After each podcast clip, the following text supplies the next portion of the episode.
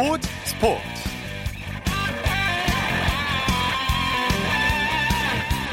여러분 안녕하십니까? 아나운서 이창진입니다. 프로 배구의 인기가 갈수록 뜨겁습니다. 여자 배구 상위권 팀들 간의 경기는 연일 매진 사례를 이루고 있고요. TV 시청률도 농구와 남자 배구를 앞지를 정도로 전성기를 맞고 있습니다. 그런데 오늘 남자 배구 우리카드와 현대캐피탈전도 매진 사례를 기록했습니다 배구가 이렇게 인기를 끌 수 있는 건 세계적인 경쟁력을 갖춘 선수들의 실력과 팬 서비스 등을 들 수 있는데요. 오늘 여자 배구에서 꼴찌의 반란이 일어나면서 흥미를 더했습니다. 배구 소식 잠시 후 자세히 살펴보겠습니다. 토요일 스포츠 스포츠 먼저 축구 소식으로 시작합니다. 중앙일보의 박린 기자입니다. 안녕하십니까? 네, 안녕하세요. 베트남 축구의 새 역사를 쓴 박항서 감독이 금이 환영했죠? 네, 우선은 지난 10일이었죠. 그 박 감독이 이끄는 베트남 22세 이하 축구 대표팀이 어, 필리핀에서 열린 동남아시안 게임에서 60년 어, 만에 정상에 올랐고요. 어, 오늘 그 22세 이하 대표팀을 이끌고 김해공항을 통해서 입국을 했습니다. 네. 어, 내년 1월에 그 태국에서 열리는 그 아시아 23세 이하 챔피언십을 대비하기 위해서 어, 오늘부터 22일까지 한국에서 전지훈련을 갔는데요. 어, 본인이 그 프로팀 시절에 자주 갔던 또 따뜻하고 공기가 좋은 또 경남 통영을 또 택했습니다. 네, 박 감독이 베트남뿐만 아니라 우리나라에서도 영웅으로 떠올랐는데 공항에 많은 팬들이 몰렸겠어요. 네, 그렇습니다. 오늘 오전 6시에 입국을 했는데도 뭐 베트남 유학생이라든가 아, 국내 팬들까지 수십여 명이 몰렸고요. 또 팬들이 박항서 최고 또 이렇게 외치면서 또 인기를 또 실감케 했고요. 어, 그리고 박항서 감독도 그 한국 국민들의 응원과 격려 덕분에 어, 베트남에서 잘할 수 있었다. 또 이렇게 감사함을 또 표시를 했습니다. 네. 박 감독이 베트남 축구를 역사를 새롭게 써내려가고 있는데 어떤 소감을 밝혔나요? 네, 우선은 뭐 2017년에 베트남을 맡아서 뭐 말씀하신 대로 여러 가지 역사를 써내려가고 있는데요. 뭐 지난해 아시아 23세 이하 챔피언십 준우승 그리고 스즈키컵 우승을 이끌었고요. 또 올해도 뭐 아시안컵 8강을 비롯해서 또 2022년 월드컵 아시아 2차 예선에서 조 선두를 이끌고 있는데 또 박 감독이 오늘 입국 또 기자회견에서요. 또 이런 상승세의 비결은 또 베트남 정신 덕분이다. 또 이렇게 이야기를 했는데 또 한국의 1980년대처럼 또 헝그리 정신 같은 끈기가 또 있다. 또 이렇게 표현을 했습니다. 예, 예. 박 감독이 다음 목표를 뭐라고 밝혔나요? 네, 우선은 좀 그 아시아 23세 이하 챔피언십 같은 경우에는 그 당면 목표로는 조별리그 통과라고 밝혔고요. 또 그러기 위해서는 일단은 또 선수들의 회복과 또 체력 보충에 중점을 두겠다고 했습니다. 네. 어, 그리고 내년 3월에는 2022년 월드컵 또 아시아 2차 예선 말레이시아전을 앞두고 있는데요. 또 여기서 이기면은 최종 예선이 거의 좀 눈앞에 다가오는 만큼 또 이 경기를 잡는 것도 어, 또 다른 목표라고 또 밝혔습니다. 네. 잉글랜드 토트넘의 손흥민 선수는 챔피언스 리그 조별리그 베스트 11에 뽑혔다고요. 네, 오늘 유럽 축구연맹이 발표한 또 챔피언스리그 조별리그 또 판타지 풋볼팀 베스트 11에 이름을 올렸는데요. 어, 유럽 축구연맹이 운영하는 판타지 풋볼 점수를 토대로 뽑는 건데 어, 손흥민 선수가 올 시즌에 조별리그에서 5골 2도움을 올리면서 16강행을 이끌었고요. 네. 이번 그 명단에서 뭐 리버풀의 살라라든가 뭐 바이른 뮌의 레반도프스키 그리고 파리 생제르맹의 은바페 등과 함께 또 11명의 또 이름을 올렸습니다. 네. 손흥민 선수가 이번 주말에 경기를 앞두고 있죠? 네, 한국 시간으로 내일 밤 11시에 또 울버햄튼과의 프리미어리그 그 원정 경기를 앞두고 있습니다. 네. 어, 지난 8일이었죠. 그 번니와의 프리미어리그 경기에서 어, 무려 70m를 그 단독 돌파해서 또 엄청난 골을 터뜨렸고요. 예. 또 그제 바이에른 뮌헨과의는 그 챔피언스 리그 같은 경우에는 어, 후반 20분에 교체 출전해서 체력을 충분히 비축을 했거든요. 그래서 이번 경기에는 선발 출전이 또 유력한 상황입니다. 네. 토트넘의 무리뉴 감독이 손흥민 선수를 또 칭찬했다면서요? 네, 뭐 오늘 기자회견에서 그 손흥민의 경기력은 어, 로스에서보다 앞서 있다. 또 이렇게 말하면서 굉장히 뭐 굳건한 신뢰를 또 또 한 번 내비쳤는데요. 뭐 아무래도 모리뉴 감독이 지난달 20일에 부임을 해서 그 3승 1패를 또 기록 중인데 어뭐 손흥민 선수가 모리뉴 감독 체제에서 뭐 2골 5도움이나 올렸거든요. 그렇기 네. 때문에 어 굉장히 두터운 또 신뢰를 내비치고 있습니다. 네, 상대 울버햄턴은 최근 황희찬 선수 이적설이 나왔던 팀이죠? 아, 네, 맞습니다. 그 오스트리아 짤츠부르크 황희찬 선수가 그올 시즌의 챔피언스 리그에서 그 3골 3도움을 올리면서 어, 굉장히 주목을 받고 있고요. 뭐 말씀하신 대로 영국 언론들이 또 울버햄튼이 황희찬 영입에 나섰는데 뭐 예상 이적료가 330억 원이라고 이런 보도를 내놓고 있습니다. 예. 어, 이 팀이 올 시즌에 그 프리미어리그 6위로 또 선전을 하고 있거든요. 뭐 빠르면 올 겨울이나 내년 여름 이적 시장을 통해서 그 황희찬 영입에 어, 굉장히 좀 박차를 또 가하고 있는 것으로 네. 알려졌습니다. 우리나라 남자 축구 대표팀은 내일 중국과 동아시안컵 2차전을 치르죠? 네, 내일 오후 7시 30분에 부산 아시아드 주경기장에서 어, 중국과 또 동아시아컵 2차전을 또 치르는데요. 예. 어, 일단은 뭐 국제축구연맹 FIFA 그 지정 대회가 아니라서 뭐 손흥민 같은 유럽파는 빠졌지만 그래도 뭐 김보경 선수라든가 뭐 김영호 선수, 뭐 한국이나 중국에서 뛰는 선수들이 뭐 주축을 이루고 있고요. 어, 1차전에서 그 홍콩을 2대 0으로 이긴 상황에서 또 2연승에 또 도전을 합니다. 네. 중국 축구가 거친 플레이로 악명이 높죠?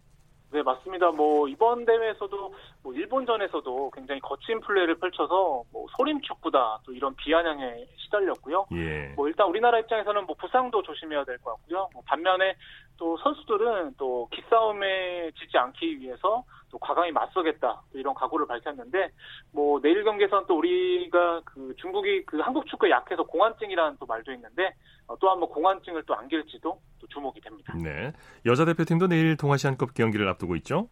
네, 내일 오후 4시 15분에 부산에서 또 대만과 동아시안컵 2차전을 치릅니다. 어, 여자 대표팀은 잉글랜드 출신 벨 감독이 또 새롭게 이끌고 있는데요. 어, 중국과 1차전에서는 득점 없이 비겼거든요. 그 대만이 약체이다 보니까 어, 내일 첫 승과 함께 또 대량 득점을 또 노립니다. 네, 독일에서 뛰고 있는 이청용 선수가 경기에 나섰다고요?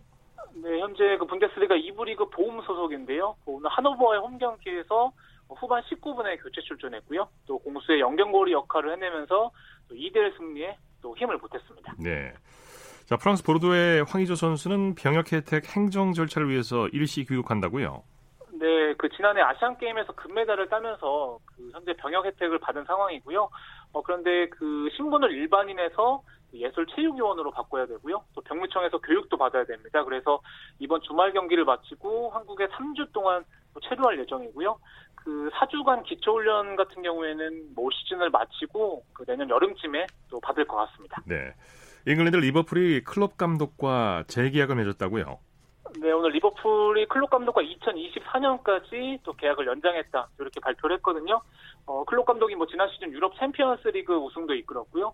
뭐 시즌도 프리미어리그에서 15승 뭐 1무 또 무패로 어, 선두 질주를 또 이끌면서 굉장히 리버풀에서 또 인정을 받으면서 또 앞으로 또 4년 6개월 동안 어, 팀을 더 이끌게 됐습니다. 네, 소식 감사합니다.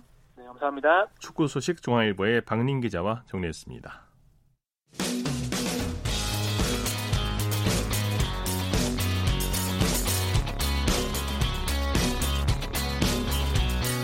따뜻한 비판이 있습니다. 냉철한 분석이 있습니다. 스포츠 스포츠. 이어서 프로배구 소식 살펴보겠습니다. 스포츠 동아의 강산 기자입니다. 안녕하세요. 네, 안녕하세요. 현대캐피탈의 상승세가 무섭네요. 우리 카드를 꺾고 3연승을 거뒀죠? 네, 오늘 장충체육관에서 열린 우리카드와의 원정 경기에서 현대캐피탈이 세트스코어 3대 0으로 완승을 거뒀습니다. 이로써 3연승을 달린 현대캐피탈은 시즌 성적 9승 7패로 단독 3위로 치고 올라가면서 네. 득점 28점인 우리카드를 한 점 차로 위협했습니다. 네. 1세트부터 박진감 넘치는 경기가 펼쳐졌죠? 네, 역시 1세트가 오늘의 분수령이었죠. 37대 37까지 이어진 듀스 접전을 현대캐피탈이 승리로 이끌면서 남은 세트를 손쉽게 끌고 갈 수가 있었는데요. 사실 37대 37에서 현대캐피탈이 서브권을 쥐고 있었기 때문에 첫 공격 기회가 상대가 쥐고 있었지만 네. 최민호의 블로킹으로 기선을 제압했고 곧이어 펠리페이 공격도 최민호가 유효 블로킹으로 걷어낸 뒤에 전광인의 오픈으로 세트를 끝냈습니다. 네. 대체 외국인 선수 다우디가 만점 활약을 해줬죠. 네, 다우디 선수가 합류한 뒤에 현대캐피탈 특유의 토털 배구가 다시 살아나고 있습니다. 다우디는 오늘도 양팀 최다인 28득점, 59%의 공격 성공률로 승리를 이끌었습니다. 네, 네. 신영석 선수가 의미 있는 기록을 세웠네요. 그렇습니다. 신영석 선수가 오늘 3개의 블로킹을 잡아내면서 V리그 역대 네 번째로 개인 통산 800 블로킹을 달성했습니다. 네. 이 기록은 그만큼 신영석 선수가 블로킹에 일가견이 있는 레전드라는 의미로 설명할 수가 있겠죠. 네. 우리 카드가 지긴 했지만 펠리페 선수가 위력적인 공격력을 보여줬어요. 네, 맞습니다. 펠리페 선수가 지금까지는 기복이 다소 심한 모습을 보여주었습니다만 최근 들어서 한층 안정된 경기력을 뽐내고 있죠. 오늘은 네. 비록 팀은 패했지만 26득점에 공격 성공률 50%를 기록하면서 녹슬지 않은 기량을 뽐냈습니다. 네. 오프닝에서 잠깐 말씀드렸는데 여자부에서는 꼴찌 반란이 일어났어요. 그렇습니다. 그 남자분과 정반대의 결과였는데요. 화성에서 열린 경기에서 IBK 기업은행이 GS칼텍스를 세트스코어 3대1로 꺾고 시즌 4승째를 올렸습니다. 네. 올 시즌 처음으로 승점 3점을 따낸 기업은행은 선두 GS칼텍스를 잡으면서 반전의 계기를 마련했습니다. 네, 주전들이 고른 활약을 보여줬죠? 네, 공격수 전원이 고른 활약을 펼친 게 돋보였습니다. 지난 경기에서 기업은행의 수학으로 꼽았던 부분이기도 한데요. 오늘 표승주가 22득점, 어나이가 21득점을 기록했고 김미진과 김주양이 각각 12점과 11득점을 보탰습니다. 특히 표승주가 부상에서 회복한 뒤부터 기업은행의 경기력이 확실히 살아나고 있는 모습입니다. 네, 수비도 상당히 안정적이었죠. 기업은행 입장에선 2세트가 역시 승부처였는데요. 올 시즌 1세트를 따낸 뒤에도 안심하지 못하는 상황이 반복이 됐는데 2세트 중반 15대 14에서 18대 14까지 벌리는 과정이 굉장히 좋았습니다. 오늘 전체적으로 81.8%의 높은 디그 정확도를 기록하면서 안정된 수비를 뽐냈던 게 또 하나의 승리 요인이었습니다. 네. 여자 배구 대표팀 주요 공격수들이 도쿄올림픽 예선전 준비에 들어갔다면서요. 그렇습니다. 도쿄올림픽 아시아 지역 최종 예선을 준비하는 관계로 오는 12월 20일부터 내년 1월 13일까지는 여자부 일정이 중단되는데요. 네. 대표 선수들은 12월 16일에 모두 선수촌에 합류하기 때문에 17일부터 19일까지 열리는 경기에선 대표 선수들을 볼 수 없는 상황이죠. 네. 내일 경기를 펼치는 인삼공사와 현대건설 선수들을 제외한 이재영과 박정아 등 주요 공격수들은 지금부터 최종 예선 준비에 들어갔다고 보면 되겠습니다. 네. V리그 내일 경기 일정과 관전 포인트 짚어주시죠. 네, 내일은 방금 말씀드린 대로 대전에서 여자부 인삼공사와 현대건설, 인천에서는 남자부 대한항공과 삼성화재가 맞대결을 펼치는데요. 남자부는 선두 대한항공과 5위 삼성화재의 승점 차가 4점에 불과합니다. 삼성화재는 승점 3점을 따내면 단숨에 2위까지 올라올 수 있는 상황이기에 절대 놓칠 수 없는 한판이 될 전망이고요. 네. 여자부는 내일 경기를 끝으로 대표 선수들은 모두 선수촌에 합류하게 되는데 현대건설은 세터 이다영 선수가 내일 경기를 끝으로 합류를 하게 되거든요. 이다영 선수의 마지막 퍼포먼스, 백업과 주전 세터의 격차가 큰 현대건설 입장에선 내일 경기를 또 반드시 잡아야 하는 큰 과제가 남아 있습니다. 예, 소식 감사합니다. 감사합니다. 배구 소식 스포츠 동아의 강선 기자였고요. 이어서 농구 소식 살펴보겠습니다. 월간 점프볼의 손대범 기자입니다. 안녕하세요. 네, 안녕하세요. KCC가 삼성을 꺾고 연패 탈출에 성공했네요. 네, KCC는 전주 실내체육관에서 열린 서울 삼성과의 홈 경기에서 83대 75로 승리를 거두었습니다.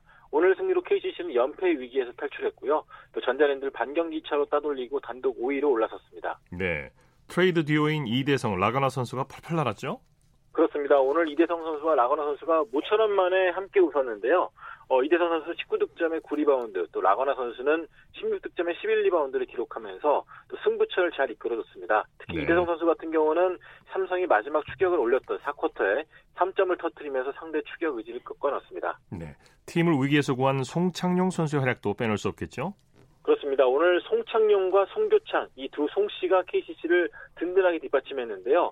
어, 송창용 선수 같은 경우는 오늘 13득점에 6리바운드, 또 송교창 선수도 13득점에 3어시스트를 기록했습니다. 어, 특히 송교창, 아, 송창용 선수 같은 경우는 3쿼터 종료 버저비터까지 성공시키면서 KCC의 분위기를 잘 끌어줬습니다. 네, KCC 전창진 감독 승리 소감을 뭐라고 밝혔나요?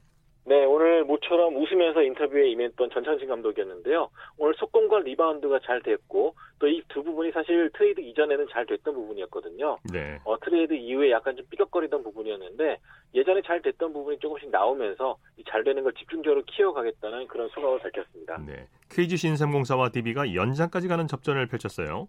네, 원주에서 열린 인삼공사와 DB 간의 경기에서는 KGC 인삼공사가 98대 88로 DB를 따돌리고 6연승을 달렸습니다. 네. 오늘 승리로 KGC 인삼공사는 단독 2위로 올라섰고요. 반면에 DB는 4연패 늪에 빠지게 됐습니다. 네, 맥컬러 선수 이제 한국 농구에 완벽히 적응한 것 같아요.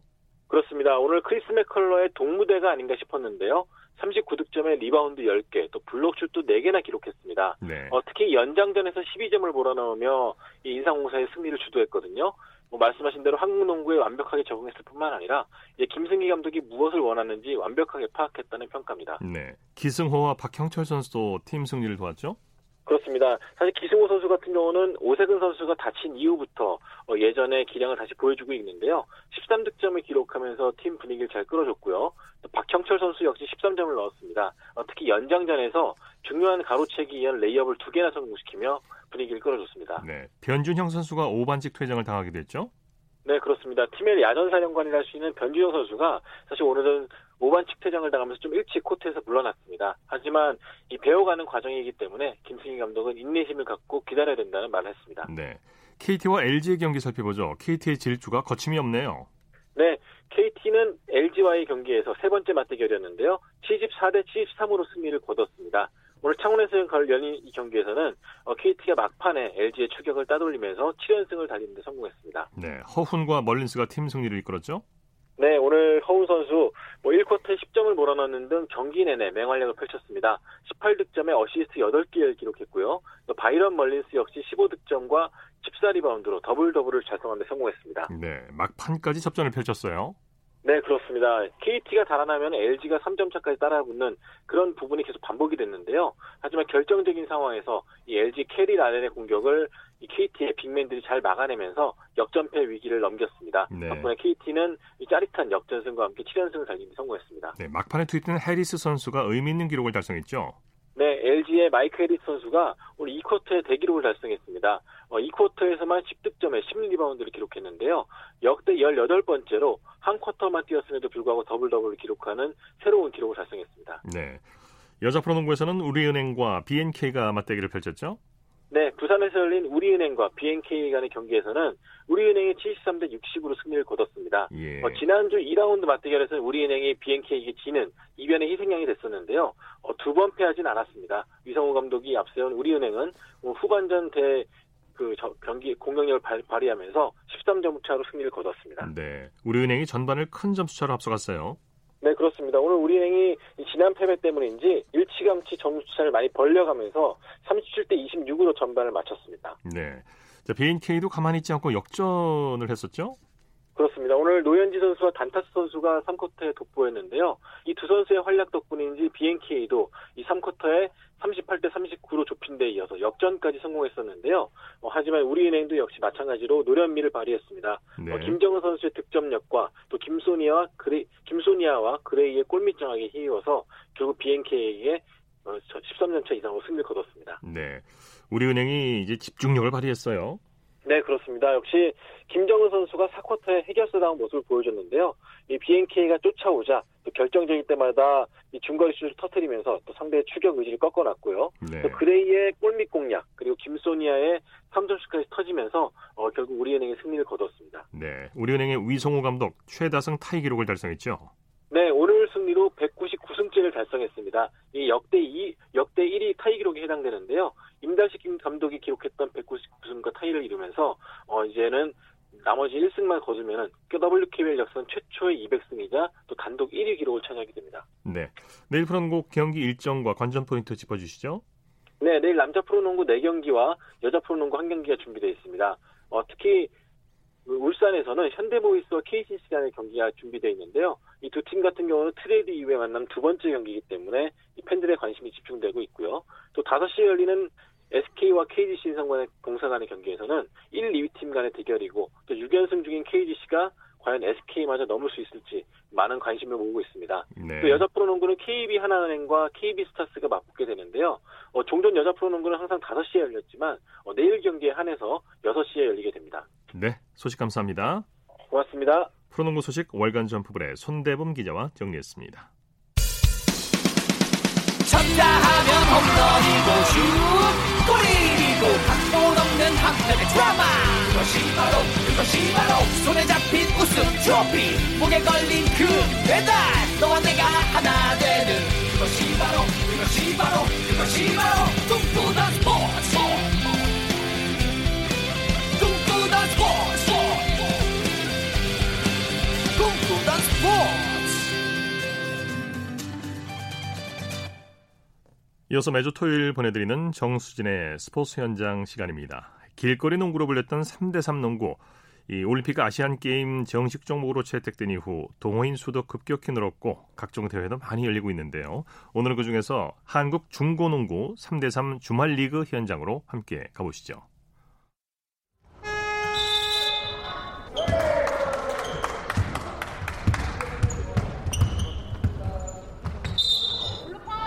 네, 학생 선수들이 지금은 3대3 농구 경기를 하고 있는데요. 올해 처음으로 2019 한국 중고농구 3대3 주말리그가 열리고 있기 때문입니다. 남녀 다 합해서 47개 팀이 참가한 주말리그는 오늘부터 3주간의 일정에 돌입을 했고요.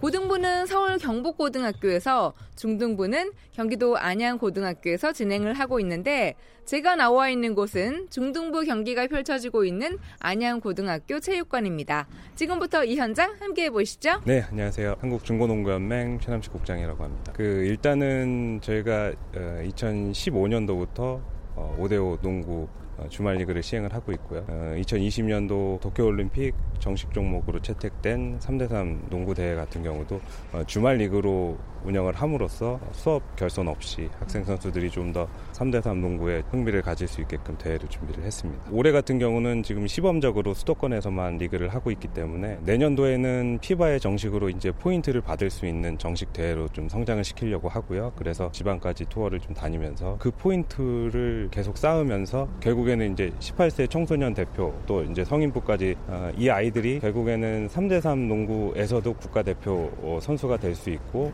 또 이후에는 프리미어 리그 뭐 이런 리그에도 참여할 수 있는 계기를 마련할 수 있, 게끔 하고 싶은 바람이 있고요. 또 경기를 하면서 5대5 농구 할 때랑은 또 다르게 분위기가 많이 밝고 많이 웃으면서 경기를 하더라고요. 그래서 그 부분도 다른 매력으로 좀 다가오는 것 같습니다. 너랑 나랑 지렁이 나오고 상대방 센터 한 명이니까 어. 우리 팀 센터 두 명이면 미스매치 나니까 번갈아 가면서 바꾸면 돼. one two three.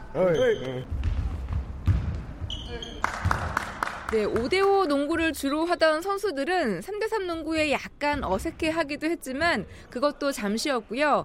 경기를 치르면서 3대3 농구의 재미와 흥미를 느끼고 있는데 선수들의 이야기를 직접 들어보시죠. 호계중학교 3학년 최정환이고 팀 이름은 호계 인싸들 일단 해보니까 5대5보다는 3대3이 더 체력적으로 쉽고 팀플레이 말고도 개인이 보여줄 수 있는 게 많으니까 더 재밌고 그런 것 같아요. 센터로서 역할도 잘 했어요. 어, 오늘 뭐 골밑슛도 많이 넣고 리바운드도 잘 잡고 훅슛, 피벗, 페이크 같은 걸로 해서 5대5에서 좀 어려운 거를 한번 3대3에서 해보려고 지금 1승 1패. 목표는 일단은 본선 올라가게 되면 우승까지 만약에 3대3 선수가 생긴다면 할 것 같아요. 저는 성남중학교 2학년 홍천입니다. 안남중이랑 해가지고 어 3점 차로 졌어요. 이기고 있다가 그 다음 게임은 어 허계중이랑 해서 21대 11로 이겼어요. 3대3 농구 해보니까 어때요? 좀 색달라요. 계속 움직이니까 힘들고 개인 기량이 좀 많이 발휘되는 것 같아요. 저는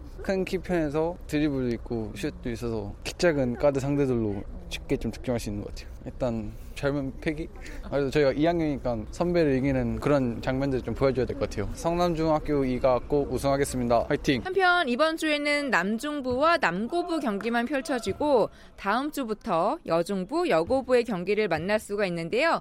오늘 이 현장에 이번 주말 리그에 참가하는 숙명여고 선수들이 나와 있어서 만나보려고 합니다. 안녕하세요. 저는 숙명여고 3학년 김유진입니다. 가드예요. 3대3 이렇게 대회처럼 준비해보고 해본 적은 없어가지고 완전 새로운 것 같아요. 제가 3학년이 이제 곧 졸업반이니까 이게 좋은 추억이 될 것 같고 이걸 하면서도 농구의 또 기본 움직임이나 플레이를 더 정확히 연습을 하고 좋은 것 같아요. 앞으로의 진로 같은 거 결정 을 좀 어떻게 하고 있나요? 아, 저는 이번에 드래프트 나가가지고 도전할 생각이에요. 이번 무대로 또 내 기량을 보여주는 네. 것도 저한테는 되게 좋은 기회이기도 하고 저 혼자 개인 운동하고 애들이랑 운동하는 것보다 이렇게 같이 나가서 시간을 보낼 수 있는 게 정말 좋은 것 같아요. 드래프트 앞두고 있으니까 네. 어, 자기 PR 조금 하면 어떨까 싶거든요. 제가 딱 1번을 한지는 별로 안 돼가지고 처음엔 좀 많이 어려웠었는데 계속 계속 하다 보니까 아 또 새로운 것도 배우고 되게 많이 느낀 것도 많아가지고 더 연습 많이 하면은 발전할 수 있는 선수니까 좀 많이 봐주셨으면 좋겠어요. 안녕하세요. 승명여고 박다정입니다. 저 이제 고등학교 3학년 되는 18살. 저번에 박민수 선수가 와서 같이 운동을 했을 때 저희끼리 경기했었거든요. 음. 진짜 시합하니까 더 이렇게 승부욕도 있어가지고 서로 경쟁을 하게 되더라고요. 저희가 룰을 하나도 몰랐는데 그 룰 같은 것도 다 알려주시고 되게 3대3의 좋은 팁 같은 것도 다 알려주시고 패턴도 잘 쓸 수 있는 걸로 잘 설명해 주셨어요. 여자 선수가 느끼기에 3대3 농구의 매력은 어떻게 느꼈어요? 저는 개인적으로 3대3을 되게 많이 나가고 싶었는데 기회가 없었거든요. 근데 이번 기회에 나가게 돼서 좋은 것 같아요. 다음 주부터 여자 선수들은 경기가 있는데 우리 또 숙명여고 다른 팀을 이겨야 되는 거잖아요. 무조건 우승을 하는 게 목표죠. 선배님 괜찮으시겠어요? 저, 희도 목표가 우승입니다. 아유 어떡하죠? 1, 2등 하면 어떨까 저희끼리. 네, 제일 좋은 게 1, 2등 같이 하는 게. 해봐 해봐 해봐. 골. 네, 그리고 이 체육관의 1층에서는 경기가 진행되고 있고 2층에서는 많은 부모님들이 관람을 하면서 응원하고 있습니다. 그런데 3대3 농구는 선수들이 스스로 작전을 짜고 경기를 하는 거라 2층에서 코칭을 하는 부모님에게 파울이 주어지기도 했는데요. 부모님들도 이 경기를 보면서 3대3 농구의 색다른 모습을 발견하고 있습니다. 경기가 좀 빠르다는 거예요? 진행이 좀 빨라서 더 흥미가 있는 것 같아요. 얼굴이 좀 더 밝아요. 재밌나 봐요. 색다른 거라서 그런지. 코치님 없이 자기네들끼리 이렇게 서로 얘기 많이 하면서 뛰니까 재밌게 뛰더라고요. 괜찮은데요. 10분 안에 빨리 끝나고 그리고 이렇게 21점 나면 10분 안 돼도 바로 경기 끝나버리니까 색다른 것 같아요. 3대3 농구는 개인기가 출중해야 더 잘 할 수 있는 거니까 오히려 뭐 활동적이고 재밌 어요. 네, 지금까지 2019 한국 중고농구 3대3 주말리그 함께했고요. 저는 정수진이었습니다. 이어서 스포츠 세계 라이벌을 집중 조명하는 시간 스포츠 라이벌의 세계 시간입니다. 매주 토요일 한겨레 신문의 김동훈 기자와 함께합니다. 안녕하십니까? 예, 안녕하세요. 오늘도 지난주에 이어서 일본 프로야구 전설이죠. 장훈과 왕정치 이 두 사람의 라이벌 관계를 소개해 주시는 거죠? 예, 그렇습니다. 두 분은 고등학교 시절부터 라이벌이었는데요. 장훈 선수는 오사카, 왕정치 선수는 도쿄에 있는 학교에 다녔는데 동쪽의 왕, 서쪽의 장 이렇게 불렸습니다. 네. 어, 프로 무대에서도 장훈 선수는 퍼시픽 리그, 왕정치 선수는 센트럴 리그에서 엄청난 활약을 펼치다가 장훈 선수가 1976년에 어, 일본 프로야구 명문이죠. 요미우리 자이언츠로 인적하면서 두 선수가 같은 팀에서 뛰게 되면서 그해 팀의 우승을 이끌기도 했습니다. 네. 두 선수가 일본 프로야구 무대에 같은 해에 데뷔했죠? 그렇습니다. 1940년생 동갑내기인데요. 만 19살 때이던 1959년 프로 무대에 데뷔를 했습니다. 예. 장훈 선수는 당시에 도에이 플라이어스, 지금의 니혼햄 파이터스에서 데뷔해서 그해 신인상까지 탔고요. 왕정치 선수는 요미우리에서 데뷔를 했는데 1980년 은퇴할 때까지 무려 22년 동안 요미우리 한 팀에서만 뛰었습니다. 네. 이 장훈 선수가 입단 첫 해부터 시즌 중반에 4번 타자로 발탁이 됐는데 이것은 당시 고졸 신인으로서는 최초의 기록이었고요. 어, 팀 첫 해부터 최다 홈런, 최다 타점을 기록하면서 기자단 투표에서 141표 중에 111표를 얻어서 신인왕에 선정됐습니다. 네네. 반면에 왕정치 선수는 데뷔 첫 해에 홈런 7개 25타점, 타율 1할 6분 1리에 그쳤었습니다. 네. 자, 그런데 장훈 선수가 대한민국 국적을 가지고 있었기 때문에 외국인 선수 제한 규정을 적용받을 뻔했다면서요? 그렇습니다. 프로 입단 당시에 장훈 선수의 소속팀 도웨이 구단주는 이, 것 때문에 이제 장훈 선수한테 귀화할 것을 권유했지만 장훈 선수의 어머니는 그 요구를 단호하게 거절을 했습니다. 네. 이 도웨이 구단주가 장훈 선수를 이렇게 되면 이제 놓칠 수 없었기 때문에 에, 퍼시픽 리그에 귀하게 일본에서 태어나서 잘하는 선수는 국적을 불문하고 외국인 선수 제한 규정을 받지 않는다 이 조항 합의를 제안해서 끝내 관철을 시켰고요. 네. 장훈 선수 덕분에 이후에 제일동포 선수들은 귀화하지 않고도 일본 프로야구 무대에서 자유롭게 활동할 수 있게 됐습니다. 네. 두 선수가 일본 프로야구에서 활약하면서 참 수많은 기록을 세웠죠. 예, 그렇습니다. 뭐 장훈 선수 하면 지금도 깨지지 않고 있는 통산 1085개 최다 안타 기록을 가지고 있고요. 왕정치 선수도 역시 통산 868개의 어마어마한 홈런 기록을 가지고 있습니다. 네. 장훈 선수가 무려 7번이나 타격 1위에 올랐고요. 또 4년 연속 스위 타자 기록도 가지고 있고요. 네. 3할 때 시즌 타율을 16번이나 작성했고 3할 3푼 이상도 11시즌이나 됩니다. 네. 뭐이 기록은 아직도 깨지지 않고 있는 일본 프로야구 기록입니다. 예, 왕정치 선수는 홈런과 타점 부분에서 탁월한 성적을 남겼죠. 그렇습니다. 데뷔 4년 차부터 엄청난 활약을 펼쳤는데 어, 데뷔 4년 차 1962년부터 1980년 은퇴할 때까지 무려 19년 연속 30개 이상의 홈런을 때렸고요. 40홈런 이상도 13시즌, 50홈런 이상도 3시즌이나 작성을 했습니다. 네네. 홈런왕을 무려 15번이나 차지했고요. 또 13년 연속 홈런왕 기록도 가지고 있는데 이 역시도 역대 최다 기록입니다. 네, 이 두 분의 나이가 80이 지금 넘었는데 참 세월 무상입니다. 두 네, 선수가 그렇습니다. 같은 팀에서도 뛰었죠. 그렇습니다. 1976년 이제 장훈 선수가 요미우리로 이적하면서 왕정치 선수와 같은 팀에 소속이 됐는데요. 장훈이 3번 타자, 왕정치가 4번 타자로 활약하면서 이른바 OH4 이런 결승을 가졌는데 네. OH는 왕정치의 오사다울의 O, 장훈 선수 일본 이름이죠. 하리모토의 H에서 OH4라는 별칭을 가졌습니다. 네. 이 선수가 1976년부터 79년까지 4년 동안 요미우리, 요미우리 자이언츠에서 한 솥밥을 먹었는데요. 특히 이제 76년에 두 선수가 팀의 우승을 이끌었는데 그 우승 당시에 장훈 선수가 한 시즌 개인 최다 182개의 안타 기록, 3할 오푼 1리에 3할 오푼 5리에 22개의 홈런, 93타점. 왕정치 선수도요. 49개의 홈런 123타점으로 엄청난 활약을 펼쳤습니다. 네. 그런데 그 해 장훈 선수가 연속 경기 안타 기록을 도둑 맞는 일이 있었다고요? 일본인이 세운 기록을 한국인에게 내주지 않겠다 이런 일본 프로야구의 배타적 심리가 작용한 것인데요. 네.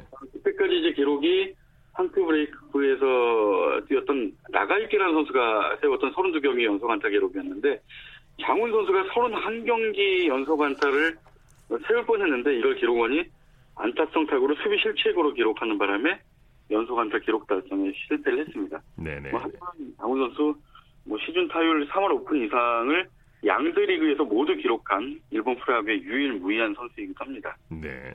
두 분이 이제 은퇴 후에도 계속 야구계를 지키고 계시죠? 그렇습니다. 장훈 이제 선생님이죠. 장훈 선생님이라 불러야 되는데 1990년 일본 프로야구 명예의 전당에, 전당에 헌액이 됐고요. 은퇴 후에 주로 야구 해설가로 활약을 하고 계신데 또 한국 야구위원회 즉 KBO 고문을 맡아서 국내 프로야구 탄생과 발전에도 기여를 했습니다. 네네. 왕정치 감독은 뭐 요미우리를 비롯해서 여러 팀 감독을 역임했고요. 특히 2006년에 제1회 월드베이스볼 클래식 일본 국가대표팀 감독을 맡기도 했습니다. 네. 소식 감사합니다. 예, 감사합니다. 스포츠 라이벌의 세계 한겨레 신문의 김동훈 기자와 함께했고요. 이어서 한 주간의 해외 스포츠 소식 정리합니다. 월드 스포츠 연합뉴스 영문뉴스부의 유지호 기자와 함께합니다. 안녕하십니까? 네, 안녕하세요. 세계 반도핑 기구가 이 도핑 혐의를 받고 있는 러시아를 4년 동안 주요 국제 스포츠 대회 출전 금지를 결정했네요. 네, 세계 반도핑 기구 와다는 지난 월요일 스위스 로잔에서 집행위원회를 열고 러시아에 대한 징계를 만장일치로 결정했습니다. 네. 와다는 러시아 선수들의 2012년부터 2015년 기간 도핑 샘플에서 조작 흔적을 발견함에 따라 어, 지난 9월부터 조사를 벌여왔는데요. IOC가 이를 받아들이면 러시아는 2020년 도쿄올림픽에 국가 국기를 사용할 수가 없게 되고요. 또 FIFA가 받아들일 경우 2022년 카타르 월드컵에서도 똑같은 징계가 적용됩니다. 네. 다만 도핑 검사에서 결백이 입증된 러시아 선수들은 중립국 자격으로 대회 출전이 가능한데요. 이럴 경우에 유니폼에 러시아 이름이 들어가지 않고 메달을 따도 러시아 국가를 틀 수가 없습니다. 네. 또 출전 금지 처분과 더불어 러시아는 국제 경기도 어, 유치하거나 개최할 수 없게 됩니다. 네. 러시아가 이 결정에 대해서 스포츠 중재재판소에 제소할 거라면서요? 네, 러시아 반도핑위원회가 자국 선수들을 위해 싸울 수밖에 없다면서 이같이 결정을 했다고 했는데요. 어, 이, 이번 와다 결정 후 21일 이내에 어, 국제 스포츠 중재재판소 카스에 제소할 수가 있고요. 반도핑위원회 외에 러시아 올림픽위원회나 이 러시아 패럴림픽위원회도 별도로 이의를 제기할 수 있습니다. 네. 어, 러시아는 앞서 2014년 소치올림픽에서 조직적으로 도핑 테스트 결과를 조작한 혐의로 2017년 12월 자격정지 처분을 받은 적이 있는데요. 어, 이 때문에 평창 동계올림픽 때는 일부 결백, 결백한 선수들만 중립국 자격원으로 출전했, 출전 했었는데 IOC가 평창 대회가 끝난 후에는 러시아의 징계를 해제한 적이 있습니다. 예. 올해 프랑스 오픈 테니스 대회 여자 단식 우승자죠. 애슐리 바티가 올해의 선수로 뽑혔네요. 네, 여자 프로 테니스 WTA 투어가 어, 기자단 투표 결과 전체 투표의 82% 지지를 받은 바티가 올해의 선수로 뽑혔다고 지난 목요일 발표를 했는데요. 네. 어, 바티는 올해 프랑스 오픈을 제패했고 호주 선수로는 1976년 이본 굴라공 이후 43년 만에 단식 세계 랭킹 1위에 오르기도 했습니다. 또 올해 투어 대회에서 57승으로 최다 승을 기록했고 4개 메이저 대회에서 모두 16강 이상의 성적을 낸 유일한 선수가 됐는데요. 또 WTA 투어 시즌 최종전에서 우승하면서 상금 442만 달러를 받아 남녀 통틀어 테니스 단일 대회 최다 우승 상금 기록을 세우기도 했습니다. 네네. 사우디에서 최초의 여자 골프 대회가 열린다는 소식이 있네요. 네, 유럽 여자 골프 프로골프 투어 엘리티가 지난 금요일 2020년 3월 19일부터 나흘간 상금 100만 달러 규모의 대회를 개최한다고 발표했는데요. 이 사우디아라비아는 여성 인권이 제한적으로 유명합니다. 어, 여성의 스포츠 경기장 입장과 또 운전도 지난해 겨우 허용됐고요. 올해 8월 여성이 외국으로 나갈 때 남성 보호자의 허락을 받아야 하는 제도의 일부를 폐지하기도 했습니다. 최근 들어 사회계획 개혁 정책을 추진 중인데 이는 고질적인 남녀 차별 제도와 인권 침해가 외국 투자의 방해 요인이 된다는 판단에서 비롯됐는데요. 네. 어, 사우디아라비아는 또 올해 1월에는 유로피안 투어 남자 골프 대회를 열었고 지난주에는 프로복싱 헤비급 타이틀, 타이틀전을 열었습니다. 네. 하지만 이 국제인권단체들은 사우디 정부가 스포츠 대회로 인권 문제를 세탁하려 한다고 비판하고 있습니다. 네. 2024년 파리올림픽 서핑 종목이 남태평양 타이티에서 열릴 예정이라고요? 네, 파리올림픽 조직위원회가 지난 금요일 서핑 종목의 타이티 개최를 발표했고요. 이 IOC 승인 절차가 아직은 남아있긴 합니다. 어, 프랑스령인 타이티는 파리에서 비행기로 22시간 떨어진 섬이고요. 시차도 파리와 10시간이 나는데 영국 BBC 보도에 따르면 2020년 여름 성수기 때 파리발 타이티행 항공권이 2,000파운드, 약 315만 원에 이른다고 합니다. 네. 어, 타이티는 세계 주요 서핑 대회를 개최한 적이 있고요. 이 서핑 종목은 내년 도쿄올림픽에서 정식 종목으로 데뷔하는데요. 어, 파리 조직위 측은 IOC의 승인을 예상하고 있지만 이 IOC가 사실 분산 개최를 장려하긴 하는데 이번에는 또 개최 도시와 거리가 너무 멀어서 걸림돌이 될 수 있다는 시각도 나오고 있습니다. 네. NFL의 뉴잉글랜드가 또다시 비디오 카메라로 상대 팀을 염탐했다는 의혹을 받고 있네요. 네, 지난 화요일 ESPN의 보도에 따르면 전날 뉴잉글랜드 구단 영상 제작자가 클리브랜드와 신시내티 간의 연습 경기 중 이 사이드라인을 촬영한 사실이 드러나면서 이 사건이 불거졌는데요. 네. 어, 뉴잉글랜드가 이번 일요일 신시내티와 상대할 예정인데 이 때문에 뉴잉글랜드가 다음 상대팀의 작전을 미리 보기 위해서 어, 불법 촬영한 게 아니냐는 의혹도 나왔습니다. 예. 어, 뉴잉글랜드가 이미 2007년 어, 지정된 장소 외에 카메라를 몰래 설치해서 상대팀의 사인을 훔쳐보다가 발각된 적도 있어서요. 어, 당시 구단이 벌금을 물고 팀 드래프트 지명권도 잃은 적도 있습니다. 네, 소식 감사합니다. 네, 감사합니다. 월드 스포츠 연합뉴스 영문뉴스부의 유지호 기자였습니다. 스포츠 단신 전해드립니다. 대륙간 골프 대항전인 프레지던트컵에서 인터내셔널 팀의 임성재 선수가 사흘째 무패 행진을 이어갔습니다. 임성재 선수는 호주 멜버른의 로열 멜버른 골프클럽에서 열린 대회 사흘째 포볼 경기에서 멕시코의 에이브람 앤서를 파트너 삼아 미국팀의 잰더 쇼플리, 패트릭 캔틀레이를 세 홀 차로 제압했습니다. 첫날 포볼 경기에서 승리한 데 이어서 둘째 날 포섬 경기에서 무승부를 기록했던 임성재 선수는 이로써 세 차례 경기에서 2승 1무승부를 거둬 승점 2.5점을 따냈습니다.